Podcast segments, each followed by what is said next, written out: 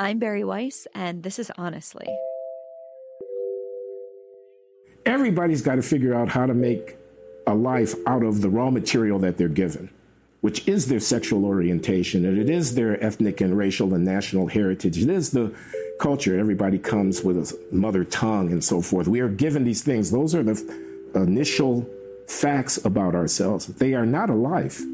And today, Glenn Loury. They're just the raw material. We still have to make a script for our lives. We still have to fashion a vision for ourselves. We still have to be in the world. That's a challenge that everybody faces. And the reason that I can read, oh, I don't know, the great Russian novelists of the 19th century, the Dostoevskys and the Tolstoys, the reason I can read them and be enriched by them is not because I see my life in their narrative, but it's because their narrative is in the service of this existential challenge that all of us face, which is how to grow out of where we start into the fullness of our humanity. That's what the university is there for. George Orwell said a lot of things so brilliant and so true and so plainly that by now they've become cliche. Among my very favorites is this line If liberty means anything at all, it means the right to tell people what they do not want to hear. That's the line that comes to mind when I think of Glenn, a man who really, truly puts his freedom to use. A man who, in a time of lies told for the sake of political convenience, strives to tell it, even when the truth is hard, even when it's complicated, or even when it contradicts what we wish were actually true. Well, can I just observe that the hunt for heretics begins with mild mannered people who simply are conventional in their thinking and want to expose deviance. And it ends in a funeral pyre. It ends in people being hmm. burned at the stake. In 1982, Glenn became the youngest tenured black professor of economics at Harvard. And since then, he's consistently made waves for his willingness to buck the black intellectual establishment, for his iconoclastic ideas about race and inequality, and for his incisive cultural criticism. This is a question of narrative. Are you going to look through the uh, lens of the United States as a racist, genocidal, white supremacist, illegitimate force? Are you going to see it for what it is? Which in the last 300 years is the greatest force for human liberty on the planet.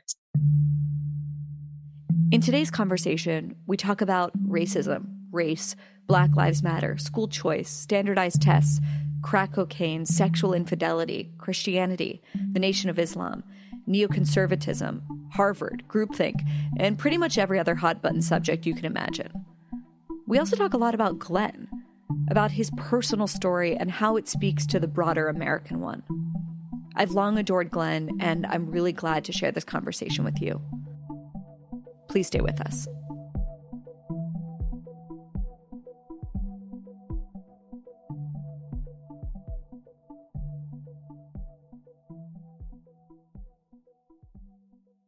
You're about to hear a preview of the Jordan Harbinger show, where we expose how patent trolls shake down innocent victims using legal loopholes and abuse of the system. Hello, I notice you've been sued for patent infringement. I'd be happy to represent you for a price. Just remember, your defense cost is going to run around $3 million. Wow. The patent we were sued on had, as I recall, 113 claims. And every claim was almost the same. In other words, one claim would say, a computer accessing another computer to unlock software. And the next thing would be software unlocked by one computer accessing another computer. That was just the same thing over and over 113 times, phrased a little bit differently each time. Since it took us four years and $2 million to overturn one of those sentences, they could put us through this for the rest of our lives. For more with Austin Meyer, including the details of his investigation into patent trolls and why none of us are safe, check out episode 326 of The Jordan Harbinger Show. Glenn Loury, thanks for being on Honestly. Hey, Bari. Good to be here. It's really not an overstatement to say that you're one of my favorite thinkers. And I've been looking forward to this conversation for a while. And we, we've had a lot of people on this show and in general, I feel like these days I talk to a lot of people who are bucking the status quo, and I feel drawn to those kind of people. What distinguishes you is not that quality, but the fact that you seem kind of happy and comfortable with that position as a thought criminal. You seem to do it with a lot of style and grace, um, which is which is a quality that I don't share, but I I highly admire. So hopefully, at some point in this conversation, we'll be able to understand why you're so comfortable in that position. I think it might have to do with the fact that you've been um, bucking the status quo for for longer than a lot of us. Yeah, I, am I'm, I'm at I'm uh, comfortable in combating the nonsense. I mean, it just seems to me the world has gone crazy, and I'm the only person, not really literally the only person, but we few who sees what's going on. Things seem so obvious, and and you know, it, it it's actually kind of uh, amusing. At, at some level, it's kind of amusing, even though the stakes are very high.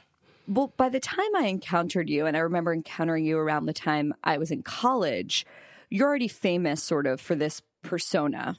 I, I, find sometimes when we encounter people as adults, we imagine them like fully formed, like you you came out into the world as the Glenn Loury that I know.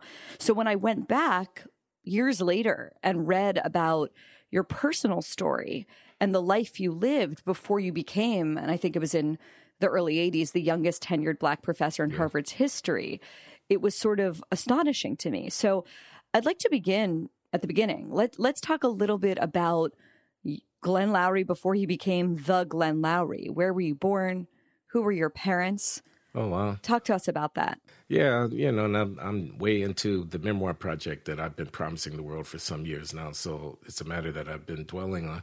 But I'm from Chicago, from the South Side, from a working class black family. My mother and father broke up early. So my sister and I and my mother were a single parent family from my, you know, three years old, four years old. We moved around a lot. Um, my mother's sister was a very accomplished church woman, businesswoman, and family matron and she gathered us, the three of us, into her household, a big house in a transitioning middle class lawn in front of the trees and back of the uh, residential properties uh, on the south side that had just begun to become integrated. And this is in the 1950s. And so I, I grew up in that household. We had a little place upstairs and in the back, two bedroom. I slept on the couch in the living room kind of thing graduated high school at 16, went to a technical institute because I was good at math, had a girlfriend who got pregnant. Uh, she was quite young. She was 15 when she got pregnant. I dropped out of college in my second year and went to work at a printing plant.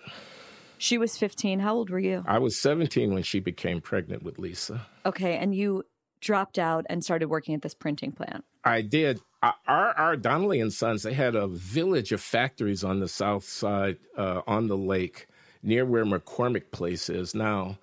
Uh, they printed Life magazine and Look magazine and Sports Illustrated mm-hmm. and Fortune and National Geographic. I mean, when you had real printing presses with, you know, massive rolls of paper on the end of them and where they were hand engravers who actually made the plates that had to be matched up in four color in order to create the photographic effect. This is before electronics. It was a massive yeah. enterprise. It's completely gone now. right now we've now we've got blogs. It's offshored and it's it's technologically made obsolete, but it it, mm. it employed thousands. And I worked there as a clerk and went to school full time at the same time. I got back to a community college uh, in 1969 and in 1970, uh, I was admitted to Northwestern University, where I studied mathematics and economics and philosophy. I got a tremendous education in two and a half years, two years in the summer in between as a transfer student, scholarship student. You know, it was affirmative action. They were bringing in a kid from the South Side who showed some promise. One of my calculus teachers in the community college thought I was promising. He was a Northwestern alum. He brought me to the attention of the admissions people. They gave me a full ride but I continued to work this full time job. My wife and I had another, Charlene had another child, Tamara.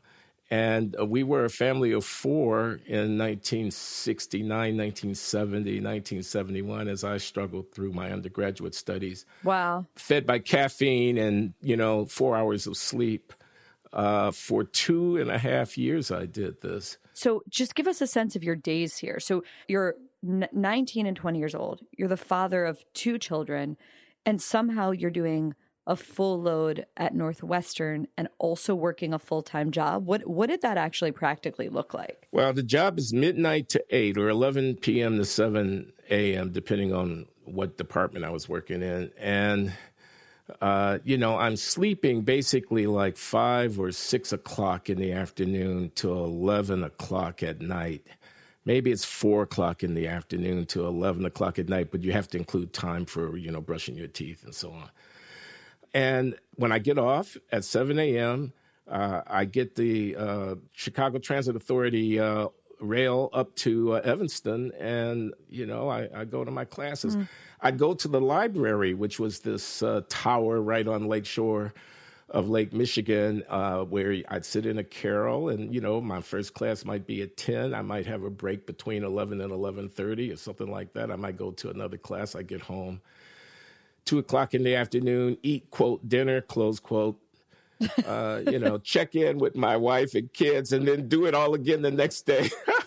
what was di- what was your uh, quote unquote dinner? You know, it was probably something coming out of a can. We didn't necessarily have a microwave in 1967, 1968. So you know. So obviously, I think of 1968, 1969, 1970, some of the most tumultuous years. I mean, that was a hinge point. You had. Yeah you know the free speech movement on campus yeah. you had the rise of the black panthers you had vietnam like what was that permeating your world or were you kind of just focused intensely on your family your degree and keeping your job oh my god of course it was permeating my world because it was everywhere and it was a part of the time it was the water that we fish were swimming in perhaps we weren't self-consciously aware of just how momentous it was uh, Fred Hampton and Mark Clark got killed in Chicago uh, when I was uh, in the middle of this process. And the Black Panther Party was a real presence. The Nation of Islam, Bari, was a real presence on the south side of Chicago. Yeah.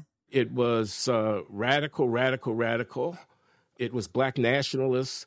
It was separatist. And my relationship to it was I don't know, maybe oblique. No, I didn't really have time for politics. I mean, I, hmm. I can tell you a story very briefly, which is I'm at the community college.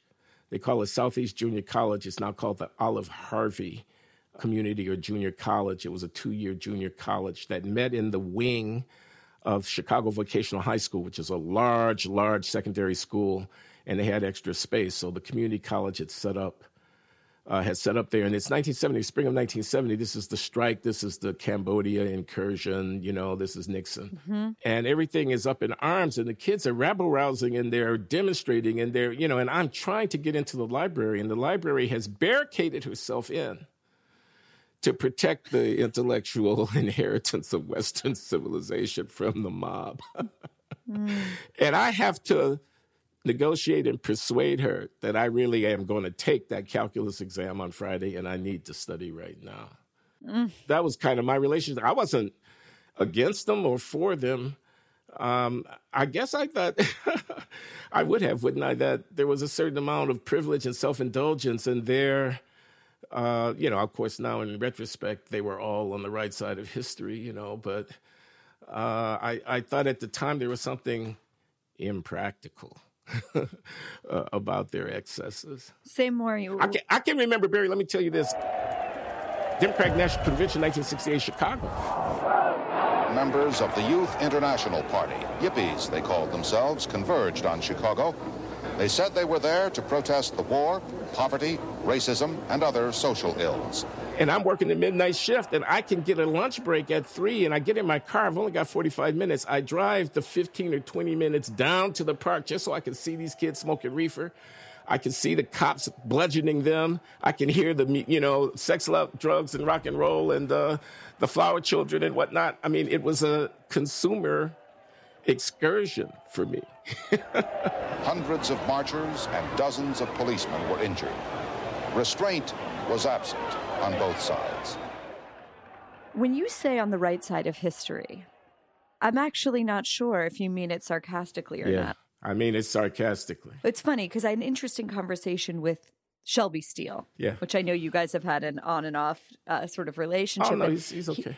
He, but but I mean, there was a time obviously yeah, where yeah, you departed yeah. from him, and in any case, he talked about Malcolm X and Black Power with a lot of admiration, actually. Yeah. There was a lot of truth in it. Oh no, I was talking about the Flower Children, and I was talking about the SDS, and I was talking about the Weather Underground. Uh, and I and I was talking about self-righteous striking adolescents who don't have any understanding of the flows of history or the stakes, but they just know what's right. And I was thinking of it in uh, the context of our contemporary time, where I think this particular self-righteous presumption of the knowledge of what is the right side of history is run amok among us, and so that was the nature of my irony. But on the black nationalist thing, I mean, I, I can understand why Shelby might take the position that you have ascribed to him. In that, I mean, his whole thing is about responsibility. It's a, it, it's about the. I put it in my words, but it's about the kind of conundrum of freedom. I mean, so you're free now. Mm-hmm. What are you going to do?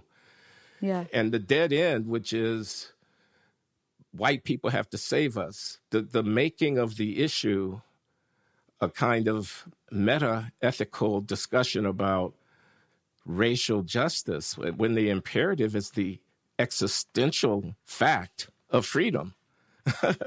and and when you be when you hold over, hand over responsibility to the putative races, I mean, you know, uh, you, there's no ground for dignity in that. There, there's no place to stand at the end of the day if you're dependent upon the largesse of a putatively racist, uh, white supremacist, all determinative power. There's no equality in that. Uh, so this is Shelby's point. This is my point that Malcolm X and company in their, you know, I mean, come on, the Nation of Islam was mad, is mad. I mean, oh, excuse me. I mean, with respect, I don't mean to, but I mean, Yaqub, you know, the mad black scientists who invented white people, you know, uh, devils, Yeah. separatism, you know, uh, we, we want our own land. I mean, come on, that's a pipe dream. That's a that's clearly re- preposterous on its face. But nevertheless, because they said, pull up your socks, stand up straight, Jordan Peterson echo. Uh, you know, will, you, will you please take responsibility for this? Is the Nation of Islam that appealed to a lot of people. It appealed to my uncle Mooney, and he was my mother's sister's husband, and it was in his house that I grew up. Uh, he was not a Muslim. He did not give money to Elijah Muhammad, but he brought home Muhammad Speaks and left it on the dining room table. And he he cherished a book written by the quote Honorable Elijah Muhammad called "You Are What You Eat," which was simply saying take responsibility for your life. Don't eat pork. Don't eat sugar. Uh, don't eat salt. Eat green vegetables. You know, I mean, that's all it was saying. And he he cherished that book because it was indicative of a certain uh, attitude about the condition of quote the Negro that he admired, uh, and I think is why Shelby admires that strain in African American political culture. So take us from Northwestern to your decision to get a PhD in economics. I'm curious why economics and Yeah. the phrase that I find on my lips constantly, which is the phrase social capital. I understand that you coined that phrase in your dissertation. I did. Tell us about that. So the thing was, I, I was good at math. I was always good at math. You know, I, I had mastered a slide rule and logarithms and stuff like that when I was like in sixth grade. You know, we had a, a calculus, an algebra course in the eighth grade of my grammar school, and the teacher got sick, and they had me lead the other algebra students through the exercises in the in the little booklet that we had for solving these equations because I was good at it. I was always good at it. And when I got to Northwestern and I got uh, the opportunity to study serious uh, so scientific literatures, I mean, I got introduced to mathematics at a foundational level. I mean, we were encountering books like Russell and Whitehead's uh, Principia Mathematica in the mathematical logic course that I took. I was able to study with the first year PhD students in mathematics from Avner Friedman, who's a great functional analysis mathematician, has a book out there called Foundations of Analysis that I study from. This kind of serious engagement, I had the natural talent, and this was really a remarkable, transformative kind of thing because I discovered this whole world. Um, but but math was way too abstract in 1970. It was way too, you know, an, an intellectual career in mathematics would have been to withdraw from the world. Uh, what appealed to me about economics, and I had some wonderful teachers, uh, some of them got Nobel Prizes now, when I was at Northwestern and at MIT, many, you know, is that while you were elaborating technically sophisticated and rich and deep logical puzzles, you know, you were you were setting out uh, a set of axioms. You were deriving something. You were you were deducing. This is a high economic theory. While you're writing papers like that, the problems that you're engaging are the problems of, of the real world. They're the problems of climate change and limited resources. They're the problems of intrinsic inequality between populations. They're the problems of urbanization or of uh, economic growth and development or of fiscal, uh, you know, how do I raise the money without distorting the tax system, et cetera.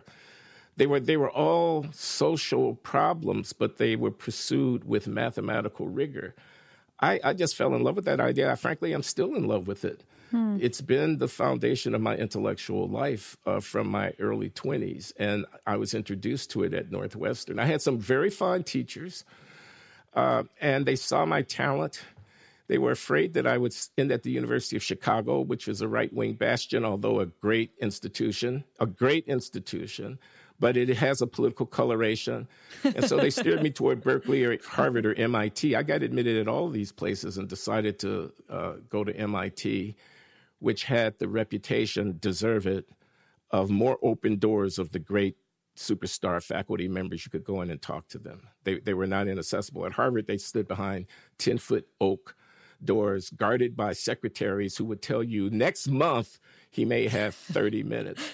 But at MIT, you could just walk in, and these guys, and they were all guys, had their shirt sleeves rolled up, and they wanted to go to the blackboard, and you know, uh, it was pretty cool. You said that you landed at Northwestern on a scholarship essentially because of affirmative action. Was that your sense of yourself getting into the PhD program at MIT, or was or was it the opposite that you were some kind of you know wonderkin or, or the token? What did what what was your sense of your place there? Oh my! I mean, you invite me to be immodest uh, because I knew that I was fucking good. Excuse me, can I say that on your podcast? I knew that Absolutely. I knew what I was doing. I knew that I knew what I was doing. I'm telling you, those people at Northwestern trained me. I, I was exposed to the very best. And, you know, I mean, I aced out the uh, graduate record exam thing on the math thing. I got like a 790 out of 800 or something like that. So I knew I was I was good. I came loaded for bear. I came ready. My briefcase an olive green attache case had a bumper sticker affixed to either side, bright orange lettering on a black background. Rise above it! Exclamation point. Mm. And I would sit it down in the, you know, the little seats that they have in the classroom uh, as I pulled out my pad and, you know, looked around the room. And um, half the people were Jewish, Bari. I wonder what that's about. uh, but those who weren't, were from Russia and India and Japan and, and France, and they were the best people in their classes, and we were getting ready. I, I mean, I you know, as I think about this, I mean, I felt you know not an affirmative action. I mean, I, will tell one last story. Peter Diamond is a great economist. Uh, he is a Nobel laureate. Uh, and he was the second reader on my PhD dissertation. He was assigned to counsel me when I first came in as a newly arrived graduate student the summer before we began studies in 1972. And they wanted me to get, as a minority student coming into the program, some special boost of preparation before the rigors of the first year came. I went into Diamond's office. We talked for about 20 minutes. And he declared, he said, You know what? Why don't you just go and spend the summer reading the books that you want to read? I don't think you need any extra help. We'll let you hit the ground running with the rest of the kids when they get here. Glenn, what is social capital and how did you land on that idea as the subject of your dissertation? Social capital is an extension of human capital theory. This is in my mind. When I use that word in my dissertation, and I'm given credit by Robert Putnam, the political scientist, James S. Coleman, the late sociologist, and others of having introduced the term in, the, in my dissertation. Coleman cites me in a footnote in chapter 12 of his book, The Foundations of Social Theory, which is chapter is dedicated to the exposition about social capital. So I have that to my credit. But it's just an extension in my mind of human capital theory. So, what is human capital theory? It's an explanation of how people get wages based on their skills. And it says the skills are the results of investment. So, human capital are investments in human skills that pay off over the worker's lifetime. That's the basic concept. And what I wanted to say was that the resources that people require in order to develop their skills are not all uh, commodities that you buy in the market as you would through a transaction for human capital. Some of them are the byproducts of your social situation, the resource, that is to say, of your mother's time, mm. of her attention to her health when you're in the womb, mm. Uh, the resource of the peers with whom you associate, and the things that they valorize, which then become important things to you and shape the choices that you make about your acquisition of hmm. skills. Mm. Uh, the resources of the information that you have about what's possible in the world because of your connection to other people who have explored those possibilities.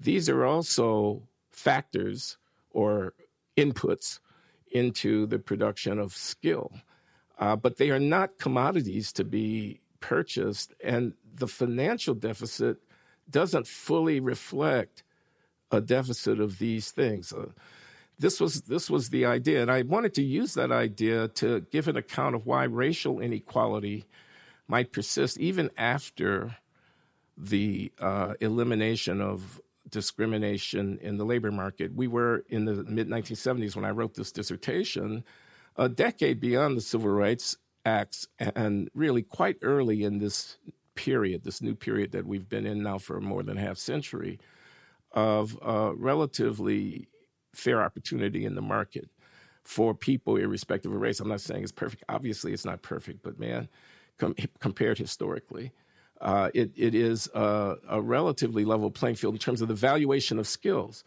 So, so the question was whether the disparity that history had produced for Black people would wither away under this new dispensation of equal treatment and near equal treatment in the labor market. Mm. To which my answer was no, it wouldn't. It needn't because in fact, uh, the labor market is not the whole show.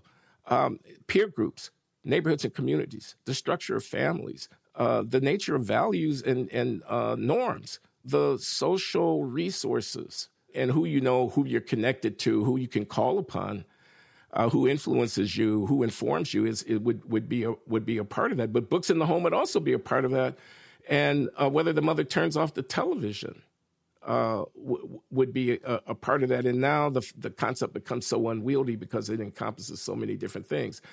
But I was using it kind of not just as a measurement thing, let's go measure social capital, but more like as a philosophical thing to say, how do we think about inequality and about remedying inequality, yeah. discipline our thinking to appreciate that not everything is under direct, you know, control. Some of the stuff comes about as a byproduct of other kind of social processes. And perhaps to shift the conversation a little bit from a redistributive, I know this will sound conservative, maybe it is conservative, I don't know.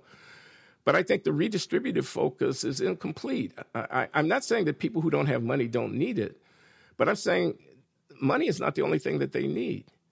Um, and, you know, uh, capitalism may be one enemy, but the death of God is not our friend, if you see what I'm getting yeah, at. I, I do. And I want to well, I, I absolutely want to get to your own faith, but I sort of, if it's okay with you, want to stay in time for a minute.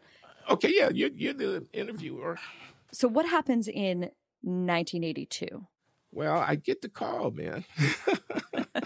I was at the University of Michigan. So, I, my first job out of graduate school was Northwestern University, 1976 to 79, where I flourished. Uh, I was uh, in love with my marriage to Charlene, with Lisa and Tammy, broke up in graduate school. Mm. And I met Linda, my second wife, and Linda and I were an item. We know we weren't yet betrothed, but but we were dating, as it were, when I left graduate school and I came back to Chicago. And her job was at uh, the University of Michigan in Ann Arbor, and I wanted to be with her, so I moved from Northwestern to the University of Michigan and it was there when the call from Harvard came. I had a colleague, George Johnson, funny guy. I'm sure he's no longer living. He was a labor economist, colleague of mine at at uh, the University of Michigan, George, he once said at the lunch table out loud where everybody could hear, he said, Glenn, I really admire you, man. You're so good. You know, we would have hired you even if you'd been Jewish. he, he, wanted me to know that I was not an affirmative action, and that was his way of putting it. Oh, but anyway, my God, that's George amazing. Used, George used to always make these jokes. He was a funny guy.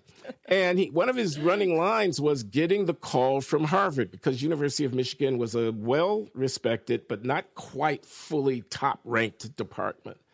So it recruited talented scholars, but often those scholars in, in, in their ambition would find themselves moving on up to the top-ranked departments. And so uh, a motif that George would go, he's, you know, he says, hello, this is Dick Caves, because Richard Caves was the chairman of Harvard's department at that time. And all of us at the University of Michigan were striving to get that call from Dick Caves. I got the call. Could your parents believe where you had landed from where you had come? Yeah, that, that's a good question. I wonder how I was perceived by. I mean, they were they were astonished and proud to be sure. My dad, a civil servant uh, who had worked his way along, uh, he and my mom uh, split when we were quite young. My sister and I, as I mentioned, but he was, you know, he's constantly bragging on his kid. I mean, uh, he was he was very proud of me and and my mother, who uh, was uh, struggling through her life in, on various fronts and whatnot, but loved her uh, Glee Glee. That's what she called me. I hated that. Glee Glee? Glee Glee. Yeah, Glee Glee. Can you imagine anything more foolish? but she would persist. Uh, and my sister Leonette picked that up, picked up that habit of calling me Glee Glee. And I guess I showed that I didn't like it, and that made them want to use it all the more. Two years after you get to Harvard, and I think of this as kind of your coming out essay. You, you published this essay in the New Republic, and the New Republic was, you know, it was the first serious magazine that I read when I was sort of like in eighth grade, ninth grade, tenth grade. It had already changed somewhat, but you wrote this essay called, I believe it was called "A New American Dilemma," and that's correct. In it, you wrote of, and I'm I'm reading from the essay the social disorganization among poor blacks, the lagging academic performance of black students, the disturbingly high rate of black on black crime, and the alarming increase in the early unwed pregnancies among blacks now loom as the primary obstacles to progress. I mean, you yeah. laid it all out there. Yeah. I, I want to hear about the decision to publish that piece. And my understanding is that that was kind of your explosion onto what I think of now as the neoconservative scene. Oh yeah, Bari, you said it very well. That that almost made chills run down my spine. Remembering those words, those years, and the whole thing, the whole thing that led up to it. You know, I made Coretta Scott King weep in a meeting of uh, the urban coalition leaders and uh, civil rights leaders in Washington, D.C. in the summer before that essay was published. It was published in December of 1984. And that essay was years in the brewing. That essay comes out of my years at the University of Michigan in Ann Arbor when I would get into Detroit a great deal. And, and I was seeing what was happening to Detroit in the late 70s and early 80s. And it came out of my work in that dissertation that I described about, you know, uh, trying to think about the post civil rights dispensation and, and would the disparity narrow in the face of equal opportunity. It was very much influenced by Daniel Patrick Moynihan's uh, the Black fa- uh, uh, the Negro Family: The Case for National Action. I think that was the name of the Moynihan report. That's right. So you know, it was there was all this talk in the air, and that meeting where Coretta, uh, the great uh, widow of the great uh, iconic figure Martin Luther King Jr., wept. I was invited to give a précis of this of this essay and to hear from civil rights leaders in response before it was published. D- did it feel like you were saying something out loud and in public that many people you knew and and probably many people you grew up with believed, but it just wasn't allowed to be said out loud at a place like Harvard?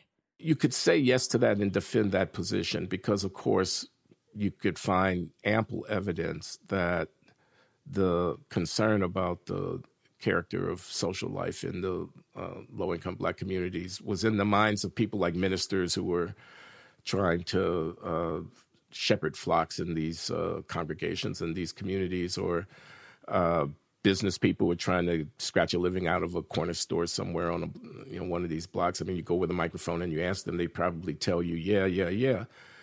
But I think the official discourse was so much captive to the political imperative.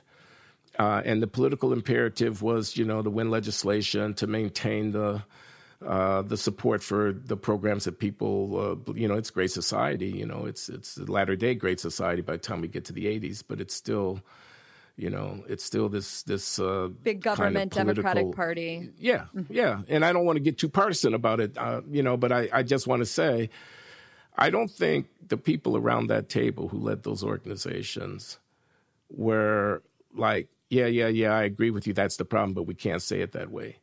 Uh, I think they were more like, you know, come on, I mean, we, that's not how we talk. That that that's that's reactionary talk. That gives aid and comfort to the enemy we expected better of you than that. I mean, that's why I think Mrs. King was weeping at the end of the day. I was standing right next to her. There were only about 20 people in the room. Mm.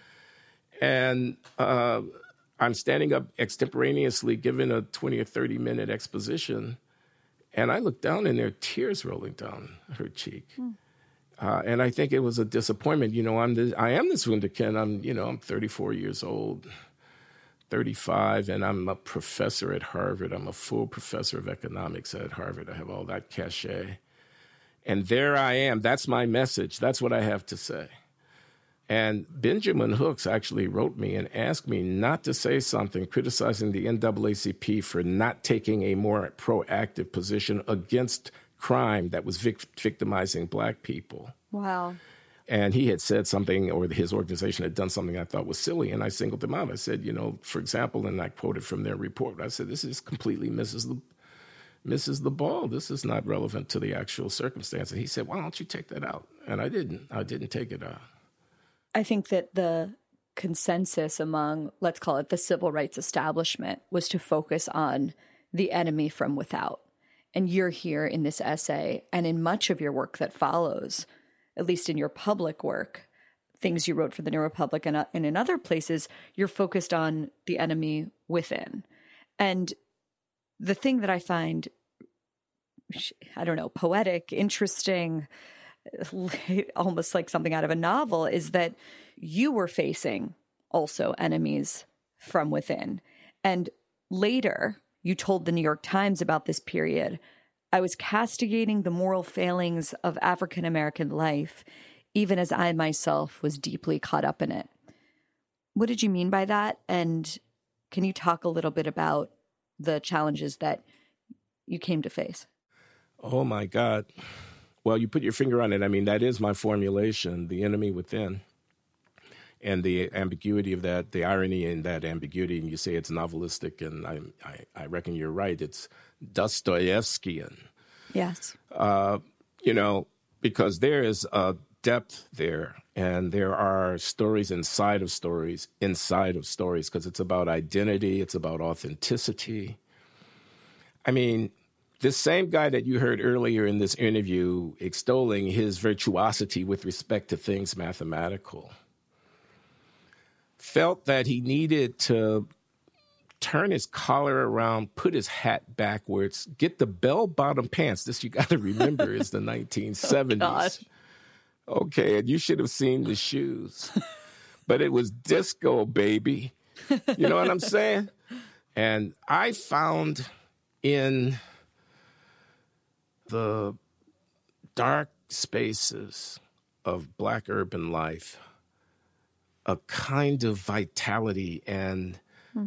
validation is almost the word that I'm looking for of my, and exactly what am I talking about here, of my authentic blackness. Of course, that's perverse, okay? If that is where I see blackness authentically, that's perverse. We're going to have to bring, I don't know, Freud or Jung or somebody to the table here. I mean, why would I look at it like that? But there was something throbbing there that I wanted to be in touch with. Hmm. And the, and the ability to navigate it made me feel empowered uh, because that South Side community that I was talking about, where I grew up with the leafy green and the Uh, at least it began as racially integrated. It eventually became all black, but it became it was a pretty stable community. Was cheek by jowl, a phone's throw across an expressway from heavily occupied tenements, street gangs, street level drug trafficking, prostitution, and all that was going on. That was going on in the darker side. I mean, I knew the dark side, and I prided myself on being able to negotiate the dark side. And again, there's all kinds of depths here. Uh, this is probably not the place for me to be confessional. For those who don't know your story, I mean, it's it's cheating and and from what I understand, a drug addiction. Well, yeah, I mean, it ended up crack cocaine and you know those hotel rooms at three o'clock in the morning, having exhausted my ATM. That's where it ended up. Uh, it, you know, started out with recreational marijuana, which was present in my social life from the time I was 15 or 16 years old. I didn't start using until I was 18. Uh, but uh, the men who would gather at family parties and things like that, and they'd always be a room upstairs in the back. You know, they'd be in there smoking and talking politics and and their brand of philosophy. And when I was able to join those gatherings, I felt that I had stepped across a threshold into manhood. Mm. That that was a part of it. Philandering again, I mean, the culture and uh, you know, people get mad at me, and I, I, don't mean to be stereotyping anything. I'm not. I just tell you about my own lived experience, and how they put it, the lived experience. Getting laid was the first imperative of any real man. Okay, and uh, the more often you could do it, the more of a man that you were. Uh, that was just the reality of the life that I was immersed in coming along in Chicago, even as I was doing what I was doing up there at Northwestern and everything else. And I'm not making any excuses now. My moral choices in life are my choices. I'm, I'm, you know, I'm not saying I was predetermined to do any this or that or the other. Uh, I, am saying the milieu out of which I came was complex. It, it was uh, at war with itself on some level. I mean, you know, it, it, it, it, was a working class migrant acquisitiveness. These great aunts, my mother's aunts, the generation that came out of Mississippi and Tennessee to Chicago on the IC railroad in the years after World War One, became wealthy women for their time and their station. They owned property. My, my aunt Rosetta had a summer place up in, on the lake uh, in Michigan. Uh, that we could go up to and retreated, Three Oaks, Michigan. Uh, she owned buildings and ran businesses and and did uh, various kinds of schemes and was a hustler and uh, had had made a lot of money. So they and they went to church every Sunday and they prayed and they you know and and and they were strict and conservative and whatnot. But there was also a lot of stuff that was on the other side of the line. You know, I mean, a, a lot of stuff that was graft and corrupt and whatever, which is what you probably would expect of a first generation immigrant uh, strivers who are who are trying to make it in the world. I'm sure that story can be retold for other groups. But you're, you're sort of like living a life in two lanes. One is this, you know, brilliant, wonderkin, tenured professor, and then you're doing crack cocaine in a hotel room at three in the morning at, at what point do those lanes inevitably as they always do in a story like this converge? Like okay well we have to tell the whole if we go tell the story we should probably tell the whole story because i because the crack cocaine is the end of, of the line. The casual use of marijuana is the beginning of the line. Drug addiction is an issue. It's an issue in my family and it's an issue in my life. But what led me to the darkest of dark places was the catastrophe with uh, the young woman with whom I was engaged in an out of marriage affair. I was keeping her. She's in her early 20s in an apartment in Boston, and, and uh, she and I got into a fight. Uh, she accused me of assaulting her. I was charged. I was charged by the Boston Constabulary with assault with a deadly weapon because the young woman alleged that I had assaulted her. Well, I had not assaulted her, but we had fought, and I had evicted her from this uh, apartment where I was keeping her uh, in the heat of that fight. Uh, and uh, the, the situation was awful. It was horrible. So it becomes public. My wife is humiliated. I'm this Harvard professor who's uh, this conservative bad boy. I'm uh, on the verge of Bill Kristol has got me. Mm. He's chief of staff to William Bennett, who is the Secretary of Education for Ronald Reagan. And uh, they've got me lined up to be Bennett's deputy. I'm going to be the second highest ranking black in the U.S. government after right uh, Samuel Pierce, who is the Secretary of Housing and Urban Development in the second Reagan administration. I'm going to go to cabinet meetings when the secretary is traveling, kind of thing like that. Had you met Reagan at this point? Oh yeah, I met Reagan a couple of times. Actually, I I, I right. went to a meeting at the White House and sat next to President Ronald Reagan, uh, the mm-hmm. Council for a Black Economic Agenda, one of these you know kind of initiatives of uh, black conservatives to try to have a voice or something like that. And the Reagan administration needs to brand itself as reaching out to the sensible blacks and, you know, whatever. But I mean, that photograph exists. so you're this star of Harvard, and, and now you're not just going to be this incredible star at Harvard, you're also going to be one of the highest ranking African Americans in the Reagan administration. And then it all comes unraveled. Correct. This is before Clarence Thomas is even on the federal bench. This all this is happening before Clarence. He's he's at the Equal Employment Opportunity Commission. Wow. No, yeah, that that was me. that that was me, and it blew up in my face. The enemy within caught up with me, you could say, uh, or maybe mm-hmm. as uh, one of my uh, interlocutors has suggested, uh, very uh, very insightfully, I think maybe I self sabotaged because I really was deeply ambivalent about taking the path of uh, the Reagan administration, uh, you know, uh, black uh, hmm. young uh, superstar. May, maybe maybe the longing to be accepted, to go home, you know, to go home to that South Side Chicago milieu, all those smoke filled rooms with those guys who would have never understood. My uncle Mooney would have never understood how I could be, you know, a black conservative. Maybe I wanted to go home and, uh, you know, use the uh, self sabotage opportunity to, to, to keep that from happening. I mean, that puts it too patly. Hmm. Uh, surely it's not quite that. The novel wouldn't be right if that were the plot line. But mm-hmm. that would be something that should come between the lines of the novel to kind of leave hmm. the reader thinking, yeah, maybe that's the story. Maybe that's the story after all. I can tell you this I thank God that I did not follow that path. The unraveling in public, this affair being charged, is that when you started to turn to the really hard drugs? Yeah. Yeah, that's, I mean, that pushed me over into the thing where I'm out there and I'm you know, carousing and somebody says, Hey, you want to try some of this? You know, you want to, and I run around the corner and I do, you know, and it's furtive and it's, it's ugly, but I hit the crack pipe and I like the way it, I like the way it, it feels and I want to do it again mm. and I don't give a damn and I'm looking to escape and I'm self-hating. Mm. Uh, so there you are. And I mean, this is not a new story. That memoir has been written. That's not the one I'm going to write, but you know, I had to crawl out of that hole. Um, and uh, there were some people, including my late wife, Linda, my second wife, who stuck with me through all of this. And your wife stays stays with you through this. oh yeah, she rehab. stays with me. I mean, people who supported me and who loved me and who believed in me through this horrible period, and she was, of course, foremost among them. So, your life unravels. You go to rehab. Yeah. I'm just curious before we sort of move on to uh, the broader picture here, how that changed your politics, if at all, or or your worldview. I mean, surely an experience like that changes a man or a woman, and I'm curious how it did for you. Thanks for asking. The change was profound. It was absolutely profound. Um, I literally had to be saved by uh, evangelical Christianity and by a nearly equal evangelical embrace of the Alcoholics Anonymous recovery program. Um, two institutions, along with the loving support of my wife, Linda, my late wife, two institutions figured prominently in this.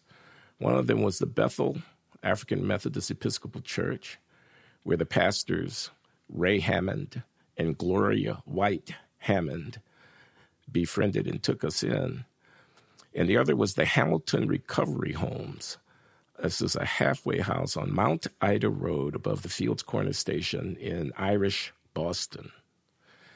And Bob Brown, the proprietor of the Hamilton Recovery Homes, took me in as a recovering addict uh, after I had exhausted my 60 days of paid insurance coverage at the McLean Psychiatric Hospital, where I was trying to stop using cocaine without success. I relapsed more than once. Mm. And Bob took me in as a resident of the of the Hamilton Recovery Home in June of uh, 1988.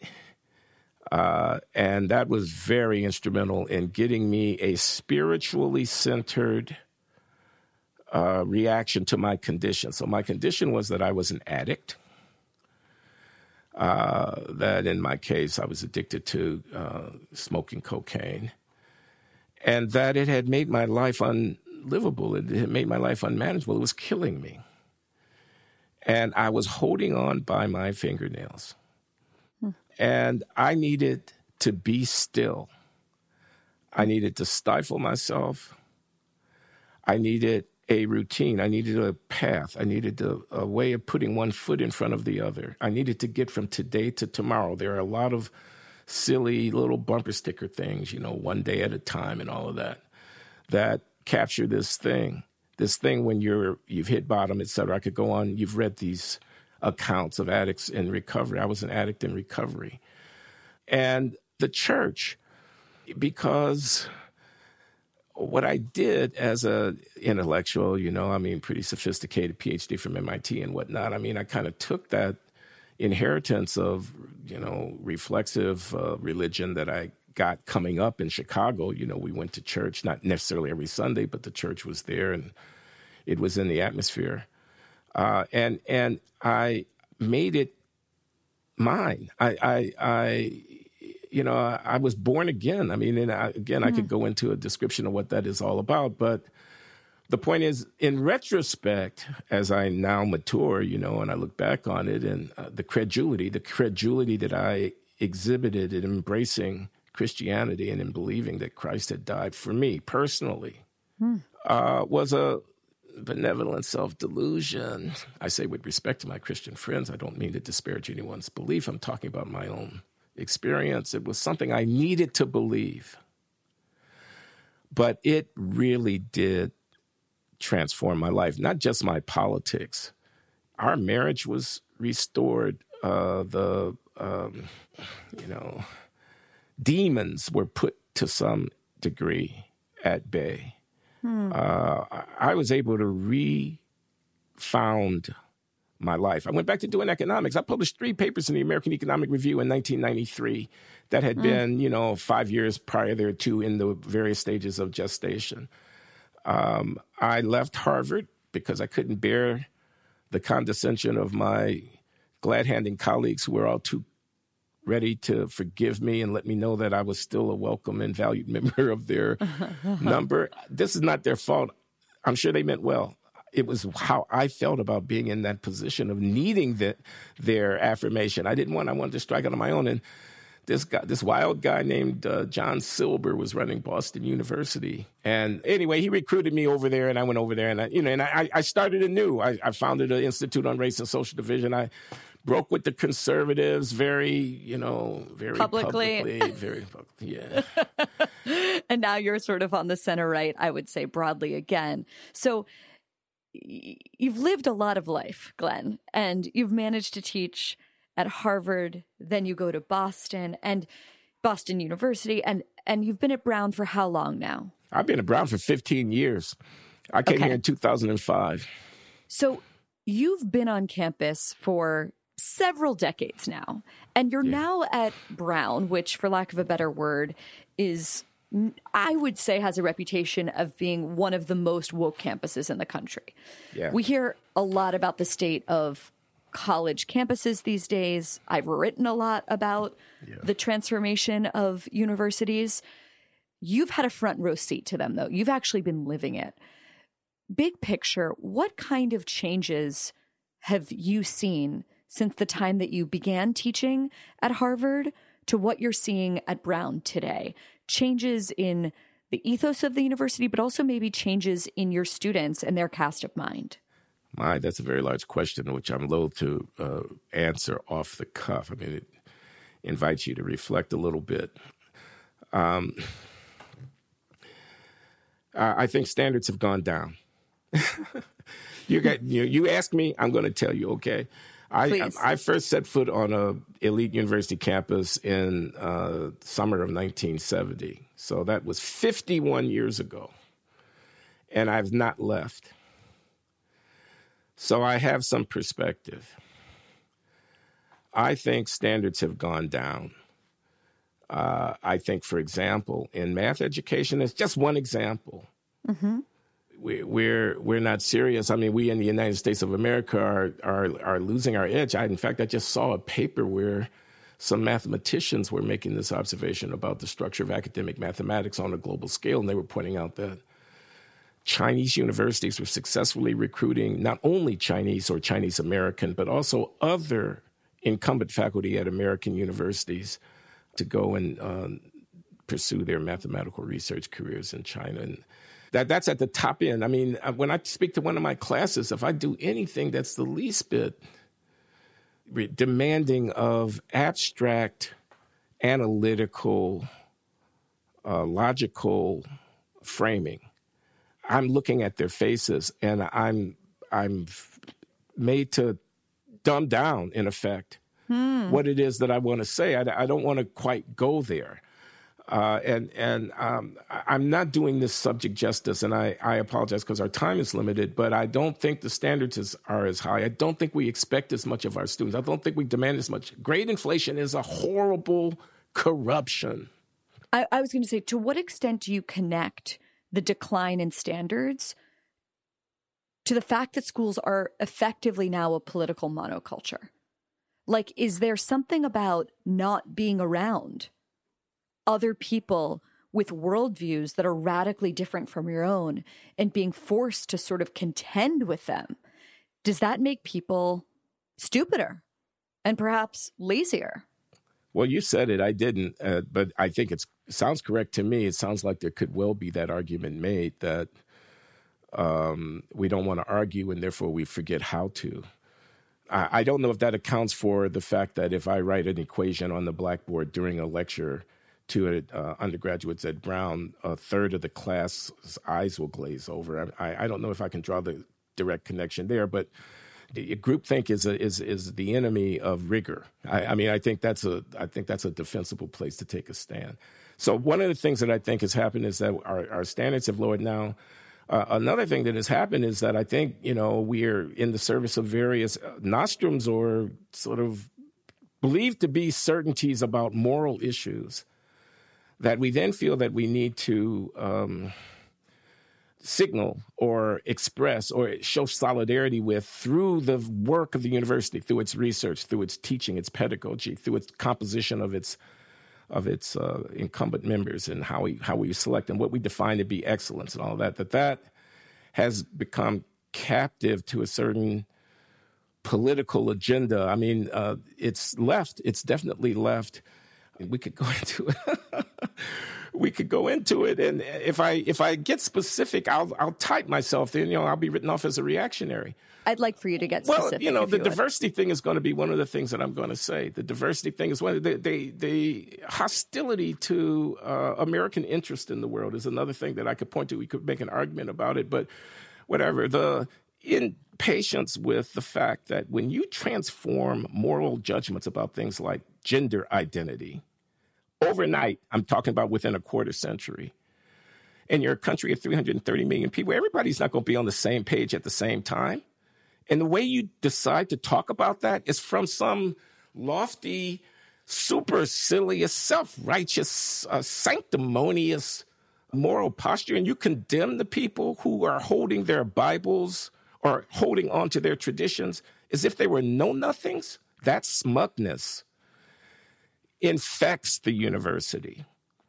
So, uh, you know, but I think the diversity thing is related to the standards thing. See, I'm just going to say this. I'm going to say this now.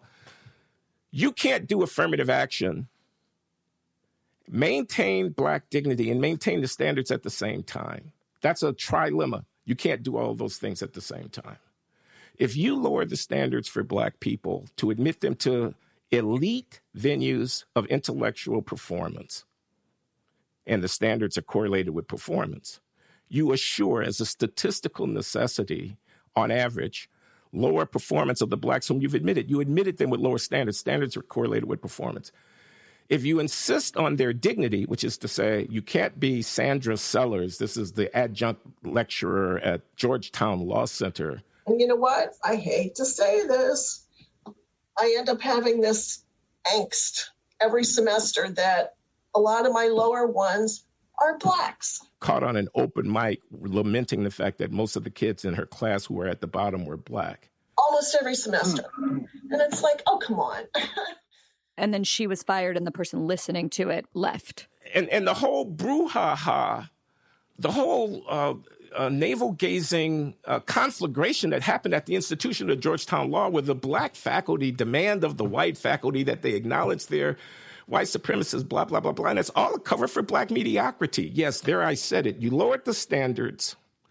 You have a competitor. You think law is easy? Law is one of the hardest things you can do. They got contracts, they got con law, they got torts, they got civil procedure. So you lowered the standards. Now the black kids are at the bottom, but they have to have dignity.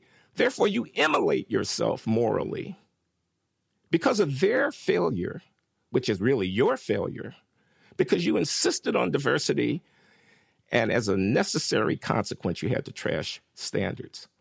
What do you that mean is by a immolate? disease in the university. It's a disease. I'm going to say it one more time. Black equality cannot be had in this way. What do you mean when you say immolate yourself morally?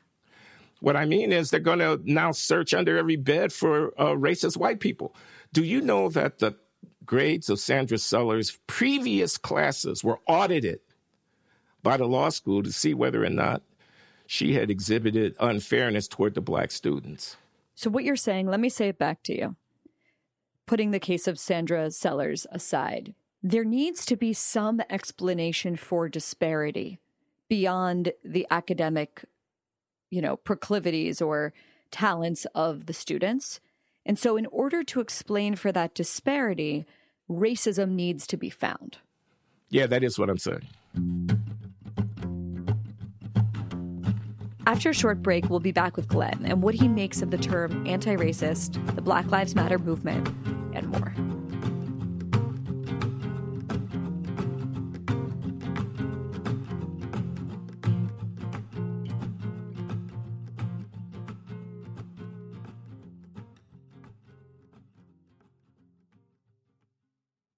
There's so much more to Jewish history than persecution. I know it's sometimes hard to believe that when you talk to Jews, but trust me, there is.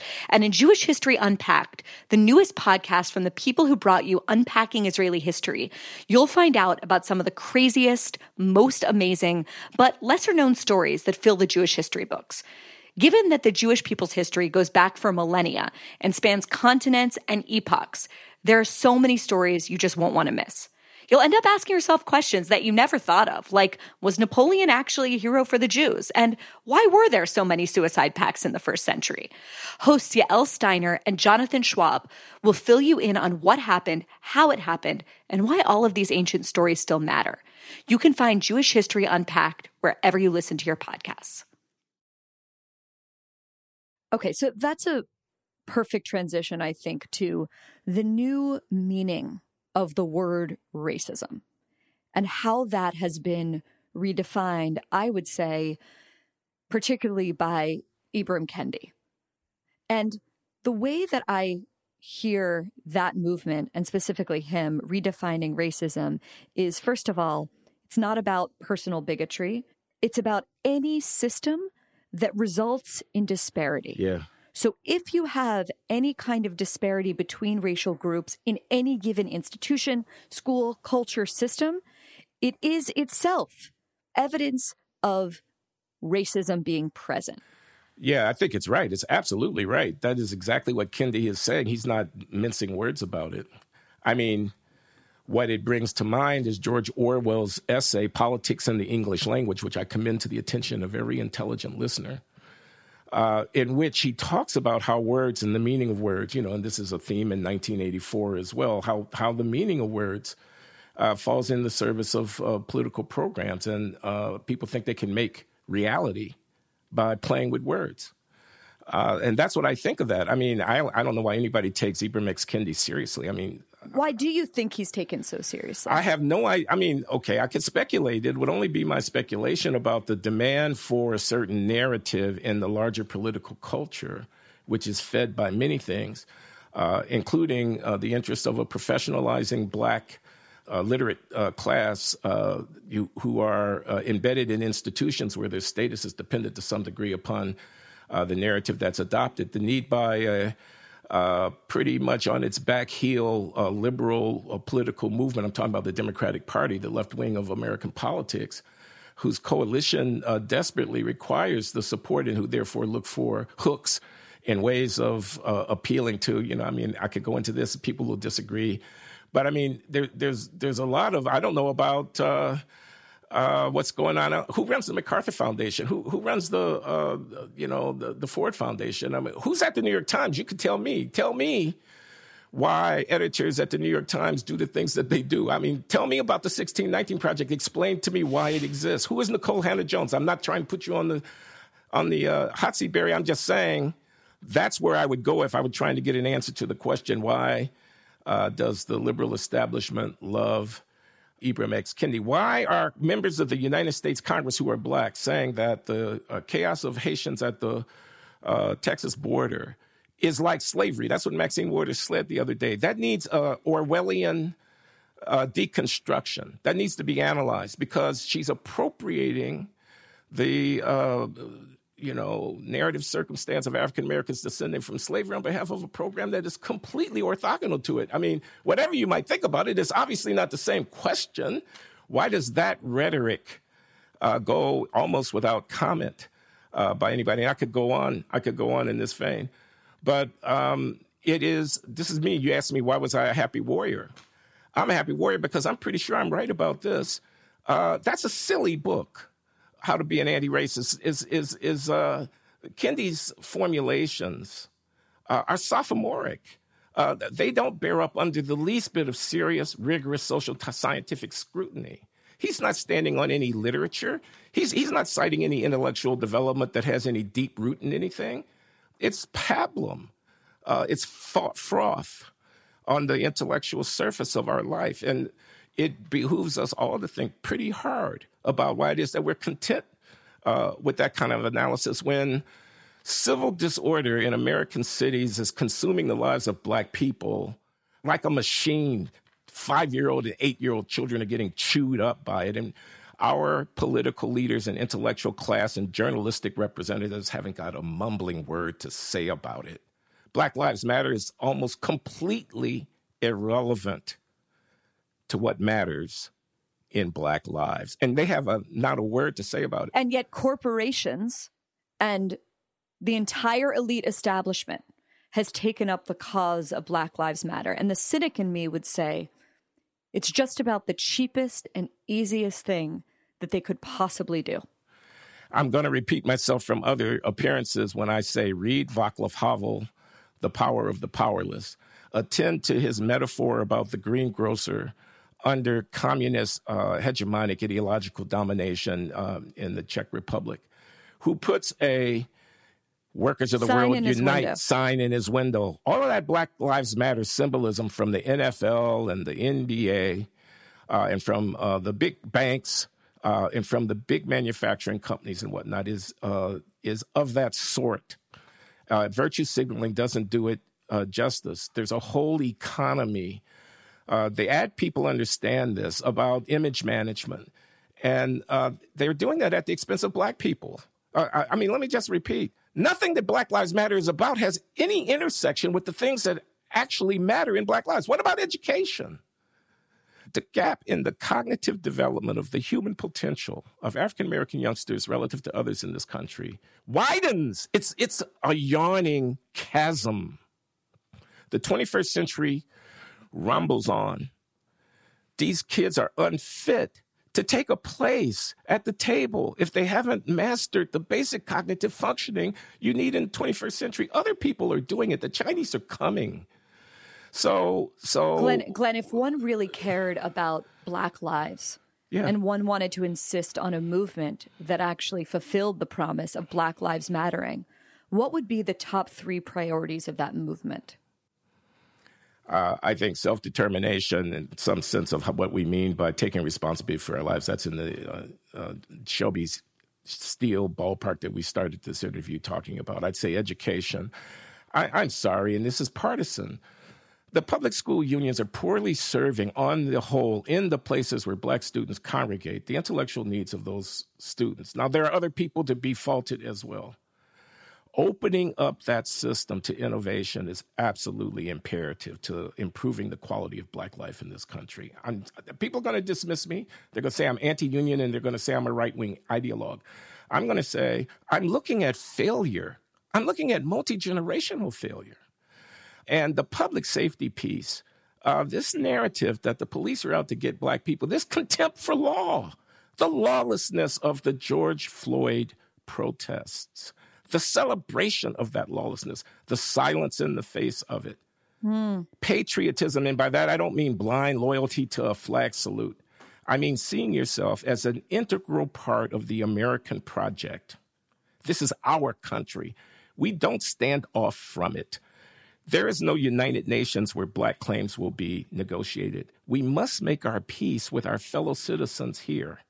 Mm. That has corollaries. Like two national anthems is a terrible idea. Like reparations for slavery is a mistake. It wrongly places the nature of the moral problem. It creates these parties as between which a negotiation and a deal is being cut. There are not two parties here, there's only one party. I have to say, on the last one, I feel very, very torn about the issue of reparations because I feel, in lieu of some kind of organized government run reparations program. And let's put aside the incompetence of the government and the rest. Instead, what's happening is a kind of piecemeal, hand to hand like patchwork reparations program that is actually stoking incredible contempt and suspicion and tension among racial groups right now. Oh gosh, that's such an interesting point. You know, and I thought about that. And you have a point. I mean, it actually is not inconsistent with my point. My point is that if you bundle it up in a package and put it on the table, and you know, you have an act of Congress and a couple of hundred billion dollars move, then you will have gone. You know, you'll be done with it. Uh, you will have executed the, the transaction, and the mm-hmm. Negroes will have been paid.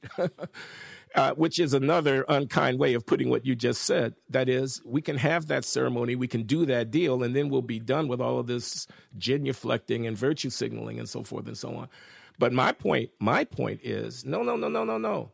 This is organic everybody has to own this together. Mm. And we don't commodify this. We, we don't make mm. this hmm. into an arm's length deal. This is not what we should be doing, which, by the way, means that the corporations genuflecting and virtue signaling is also not good because we're all in this together. We should, we got to be solving the problem, not showing ourselves to be on the right side of history.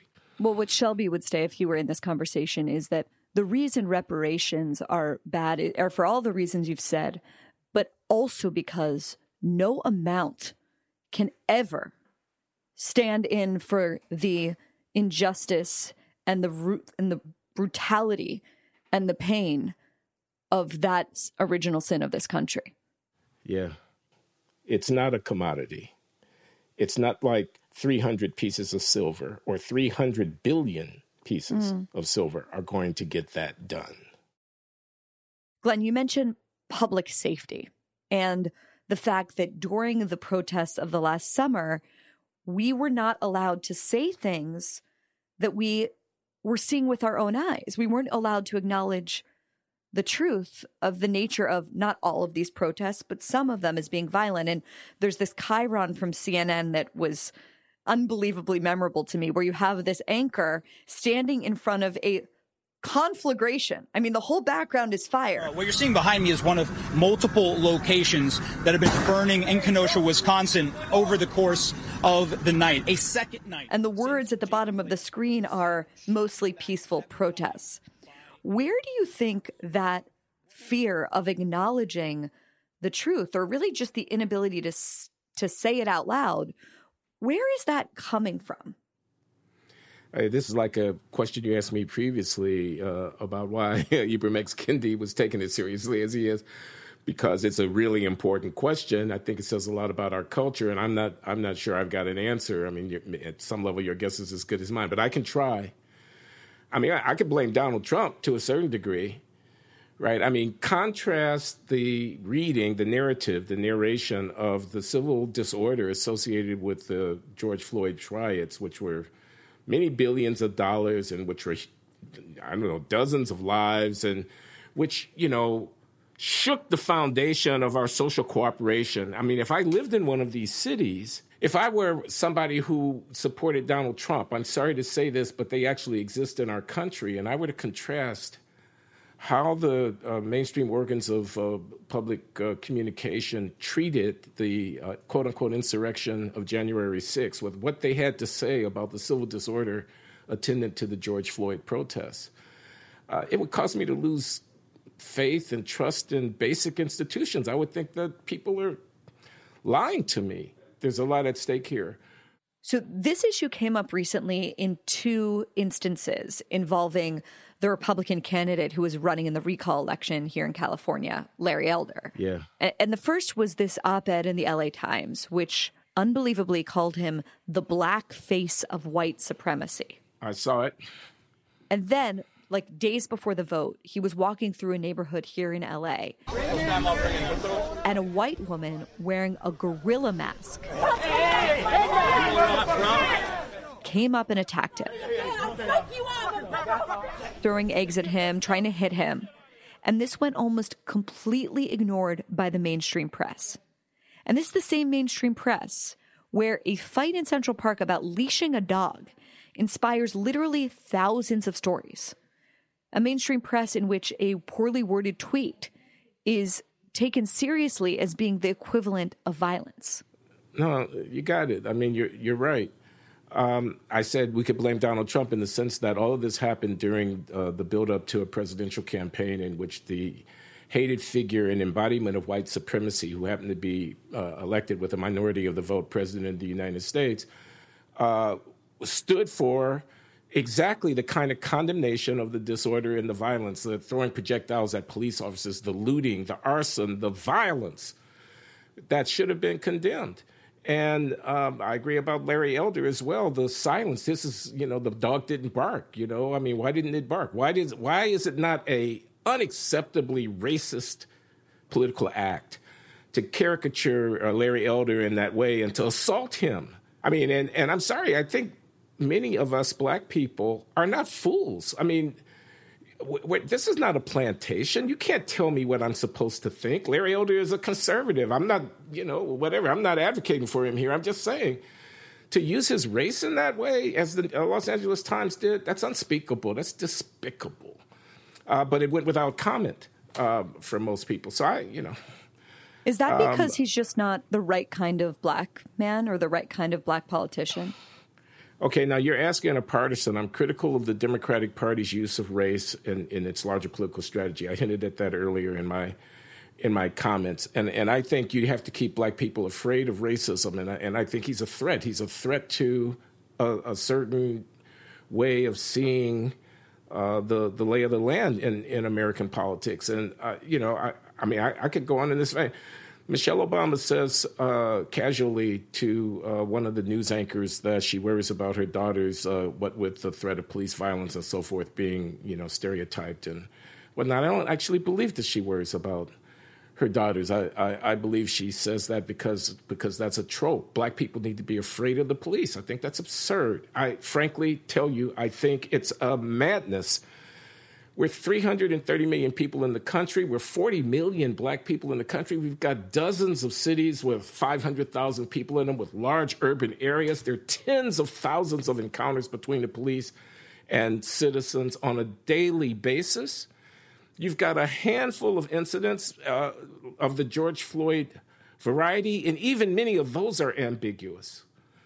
So you construe that as open season on black people, this is Benjamin Crump. You you make that the lead of your characterization of order in American urban life when in fact homicide is through the roof in you know again I could name the cities and we could go over the cases. And yet when when I watch the video of George Floyd and when I watch sort of just the the passion and rage of the past summer and really the past year 2 years I was shaken by it meaning I watched that video and thought how the hell could this be happening in America right now? And maybe I was taken by I didn't march in the streets, but but I felt shaken by it. And maybe I was taken by we've referenced him now a few times in the conversation strangely by what Shelby Steele and his son referred to as the poetic truth of it. Yeah. And maybe that's one explanation for why something like that goes so viral is because whatever the circumstances that happened in the Michael Brown shooting or the George Floyd murder, it represents maybe in our collective consciousness the truth about the fundamentally racist history of America. And that's why we cotton on to it. I don't know. What do you think of that? Well, I think Shelby does make that point in reference to Michael Brown, Poetic Truth. I think that's a very brilliant way of putting it. And I think you have a point. He has a point that reading these events in a particular way resonates with a larger narrative about American society that feels true to many people. Uh, I would point out, I mean, I know it's inconvenient for every George Floyd type situation, there's a Tony Timpa type situation. This is a white guy who got similarly abused by police officers under similar circumstances. And the numbers just say that. The numbers say that it happens to white people too. So we have to choose to read what happened to George Floyd as a racial matter. We're choosing to interpret it that way. It happened to him. He was black. Uh, the guy that uh, had his knee on his neck uh, who killed him was white, and uh, that's true. But the extent to which we say that's something that happens when bad acting police encounter desperate and vulnerable people under those conditions, or to say that that's a reenactment of Emmett Till, that's a choice we're making.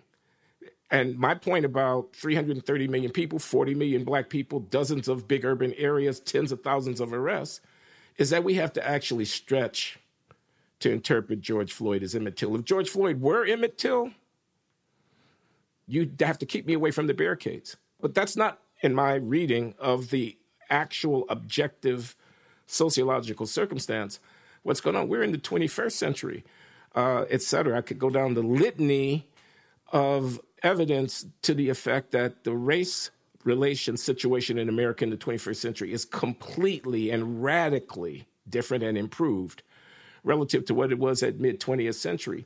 And I think we have to begin to entertain a possibility, which is that the actual success of American history, not its failures, not its warts, the fact that we overcame the warts is the problem. Because the mm. fact of that success in the face of the continuing failure of a large chunk of black society to get on the escalator of opportunity, which defines this country, is just too much cognitive dissonance for a lot of people to, to grapple with. It is the success. It's the presidency of Barack Hussein Obama. It's the fact that black women are the mayors of a half dozen big cities that I could name. It's the fact that there, there, are black billionaires, that Oprah Winfrey is Oprah Winfrey, and that LeBron James is LeBron James. It's the fact that every corporate personnel office has an Ibram X. Kendi loving executive running it. These are realities of America. Now, in the face of that, you still got jails overflowing with black people. You still got massive poverty and disparity. People do not know to go in the 21st century with those facts. And so they end up like infants throwing tantrums in the corner. And sadly, too many people, even Bari Weiss, are seduced by their tantrums. I don't know if I'm seduced by their tantrums. I oh, good, good. I'm, I'm, provoking you, Barry. I mean, I'm, I'm messing with you, no, as we say. But, no, but it's listen. I think that there is. I think it's important for people to contend with the nugget of truth that lies at the heart of the woke critique. Okay. And I guess that's what I mean is that okay. I've never had a negative experience with a police officer. I've never had an experience of being profiled. I've only ever thought of police officers as being there to protect me. And I know that that experience, and maybe Glenn, maybe you'll say that I'm wrong and I'm drinking the Kool Aid.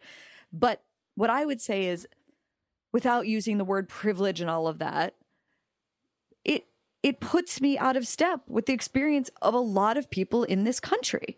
Would you not say that that's true?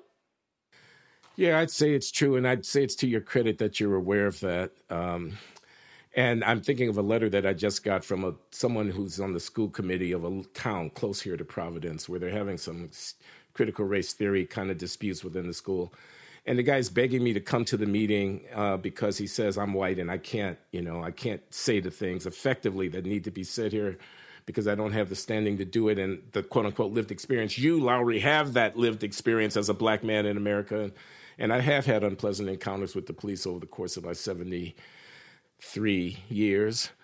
But, but, um, you know, there's the poetic truth and there's the larger truth, is what I want to say. And it's just not, a, in my opinion, and this will be disputed, a healthy place for black people to be to uh, to uh, cling to this uh, security blanket uh, of invoking uh, the the history of our marginality and and uh, and mistreatment. I mean. We're to the point where I mean George Floyd was given a state funeral. George Floyd Square, George Floyd this and that and the other. Gosh, I mean, I hesitate to even finish my thought here. Uh, which is that the heroism of George Floyd, the iconic meaning of George Floyd, if that's what we're celebrating, if, if that's where we take our stand, that's that's our that's our story. We're sticking to it. It's a weak hand. Mm. It's a profoundly weak hand. So the cops in Minneapolis or any place else are not the issue here. Uh, George Floyd may rest in peace. They're they're not the issue. The gangbangers with pistols prepared to shoot wildly into crowds are the issue. Hmm. Uh, the 70% of kids born out of wedlock. And if I go down this list, people will just get infuriated. But an 11 year old in Chicago on the streets at one or two o'clock in the morning with something that looks like a gun, and the cop shoots him when the kid turns around and doesn't respond to the command. And the way we read that is racist cops strike again. And the real story is oh my God, what is the nature of a community mm. in which 11 year olds, unbeknownst to their parents, wander the streets with weapons? That's the real story. And we just can't see it because we don't know where to go with it and what to do with it.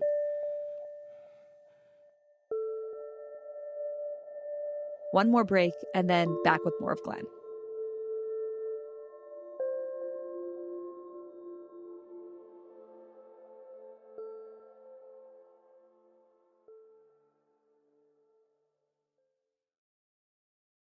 So this idea of, you know, what's really happening versus the narrative being spun about what's really happening.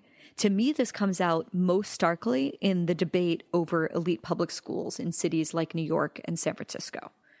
So, in both of those cities, and also many other cities besides, there are these famous specialized high schools, schools like Stuyvesant in New York, schools like Lowell in San Francisco. And they produce some of the most impressive and successful members of our society. And, you know, these are called gifted schools, high achieving schools, but they're public schools. And the way that you get into these schools is by taking one test, a test that's free to everyone. And the idea is that, you know, you don't need to be connected to this to get this test. You don't need to know anyone. There's no such thing as legacy admissions. It's not for the rich, it's not for the connected. It's just whoever does great on the test. And historically, this has been this pathway especially for children uh, of immigrants and lower income residents of a city like New York, to make their way up in the world. Yeah. But there's been a lot of focus and stress about the fact that, for example, in a school like Stuyvesant, the makeup of Black students in the school is far below the proportion of the city that's Black. And so, despite the fact that these schools are some of the most diverse schools in the country, there's something often like 70% Asian, also incredibly low income. The majority of kids low income. They have somehow been labeled as segregated. I know, that's terrible. Including in the New York Times. And that test that I described, the test that's open and available to everyone, has been painted as a tool of white supremacy. And to me, this gets back, Glenn, to this idea about the distortion of language. I mean, imagine being an immigrant parent from Pakistan or Korea or China, trying to comprehend that huge swaths of the elite media are calling your family a tool of white supremacy and the school that your child goes to as segregated. Yeah, well, this is your wheelhouse. Uh, this is not your first time speaking to this issue. I think you have your finger on something that's really very important. Again, I remind everybody of George Orwell, Politics in the English Language, 1984. Uh, the Asians are non whites. Duh. The Asians are non whites. The Koreans, the Chinese, the Vietnamese, uh, they, they're not white people. White supremacy, if it means anything, will apply to them just as much as it would apply to anybody else. They're not white adjacent. That, that, that's playing with words. They have cultural uh, uh, uh, inheritance, and it's specific. You can look at it. There's this book that I admire very much uh, called The Asian American Achievement Paradox by Min Zhou, Z H O U, and Jennifer Lee, two uh, Asian American women sociologists who interview these families in Southern California trying to find out how these kids get into Dartmouth and Cornell and Harvard and such at, high, at such high rates. And they chronicle the uh, f- filial piety and the uh, extreme emphasis on hard work and the valuation of achievement and the et, et cetera that is uh, uh at the root of the achievement of these young people. This is America. This is the story in the late 20th and early 21st century, yet again, of the vitality of our society. Now, to, to, to call their overrepresentation and the uh, concomitant underrepresentation of black people, or they would have said people of color, excluding Asians, um, as segregation is, is, of course, a bait and switch. It's a, it's a trick. It's, it's a rhetorical move. They're trying to appropriate the moral authority of the overcoming of Jim Crow on behalf of a completely different program, which is the anti meritocratic leveling impulse to compensate for the lack of performance in the African American population by pulling down the standards. That's what's happening. White people are nowhere to be seen in this picture.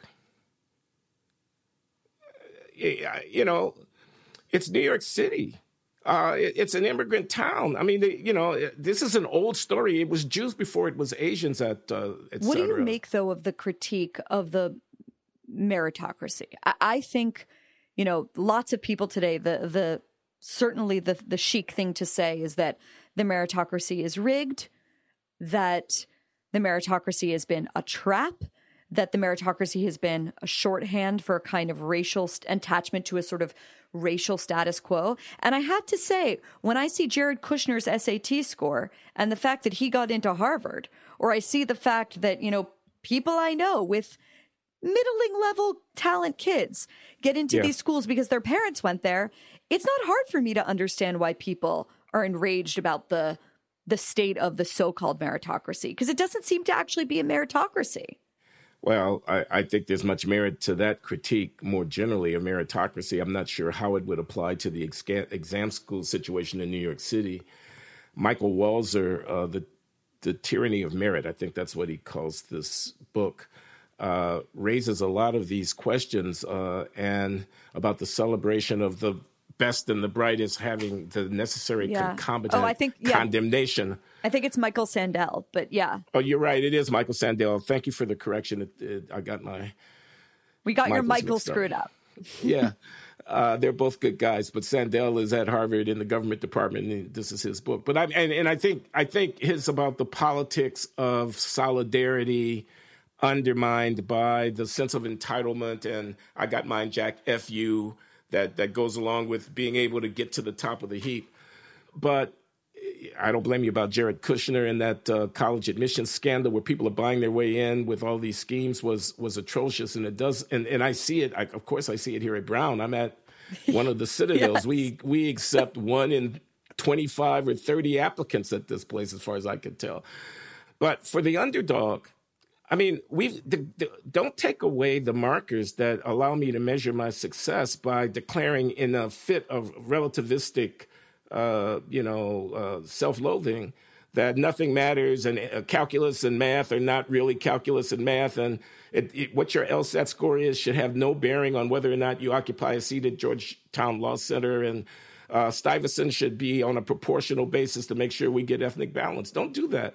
We need Stuyvesant to keep the bar up there so that we know where it is that we should be aiming for. Don't patronize us. I'm not sure I get as much criticism as you, Glenn, but I get a lot of criticism. and among the most frequent and consistent critiques that I get is that I focus too much of my energy on the problem of, you know, I don't, I hate using this word, but the problem of wokeness. And I hear that. I think the thing that I maybe haven't made explicit enough is part of the reason I think it's worth reporting and writing about the problem of wokeness is because I think it's a dishonest and bad and divisive ideology. But it's also, and this is the point maybe that I haven't made enough yet, it's because I'm concerned with the backlash that wokeness is generating. A backlash that some people say is coming, but that I already see. And this continued push to overly racialize all of the problems in our society, to casually call people and things and institutions racist until that word loses all meaning and all power, to push for politics driven primarily by our identity. This seems to me incredibly, incredibly dangerous. And for all of the talk that we've heard since 2016 about the danger of the alt right, frankly, I don't think that we can even comprehend what a true alt right, what a true right wing reaction, what a true white identity politics that comes in reaction to woke politics could actually look like. And that's the thing beyond the, the threat of wokeness that I think is also at stake here. No, I think you're spot on. You've said it very, very well. Uh, I've tried to make a similar point myself. i have said, for example, you racialize uh, thoroughly a discussion of crime, punishment, policing, and prisons in this country, and you are inviting the whirlwind. Okay, you're, you're inviting some things that come out of the box that you really don't want to come out of the box. Uh, and I gestured at this earlier in saying this is not just race, but this is the broader wokeness that you know not everybody is on the same page about cultural change at the same time and yet you have command of the cultural institutions. You're alienating people when you when you are so intolerant of of their and when you're so dismissive of the fact that they have a different view of the world that that breeds uh, you know I can't help but think I can't prove this I'm not a political scientist but the phenomenon of Trump whether the particular electoral result of 2016 could be laid at the feet of this or not but the, the phenomenon and durability of the attractiveness of Trump to a certain part of this electorate, you can go ahead and write it off as madness, white ring, white ring, unrelentant, unreconstituted, segregationist, uh, you know, slavery loving uh, white supremacy if you want to. A lot of it is people who just sat there. They watched what happened in the George Floyd uh, riots of uh, a protest. I'm sorry, I'm uh, uprisings. I'm sorry. What's the right word? What's the correct word? Um, and they think, and they know good and gosh darn well what happened. Okay. You can't just pull the wool over their eyes. You can shut them up.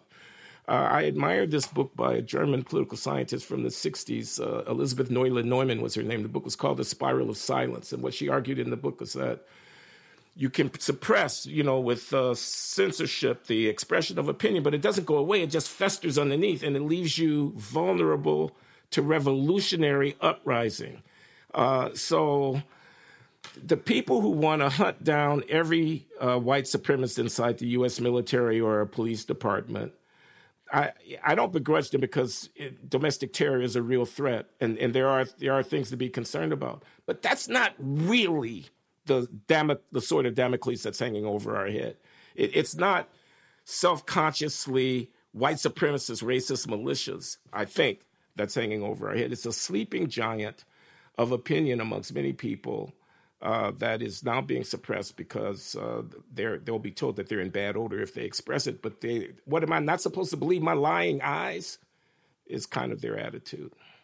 We've mentioned Orwell a few times in this conversation, Glenn, and obviously one of his most iconic quotes. It's become a cliche at this point, but it's become a cliche because it's just so good. Is that to see what is in front of one's nose, you need a constant struggle. And I don't know if there's anyone that fulfills that line better than you do. So thank you so much for your time. I really appreciate it. Oh, gosh, that was wonderful. Thank you.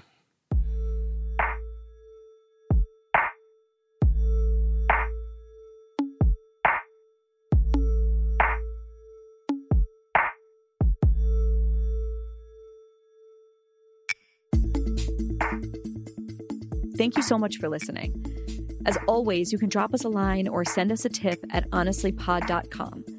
And if you like what we're doing and you want to support this and every other project we have cooking up, the easiest way to do that is to go to my Substack, bariweiss.substack.com, and subscribe. See you next week.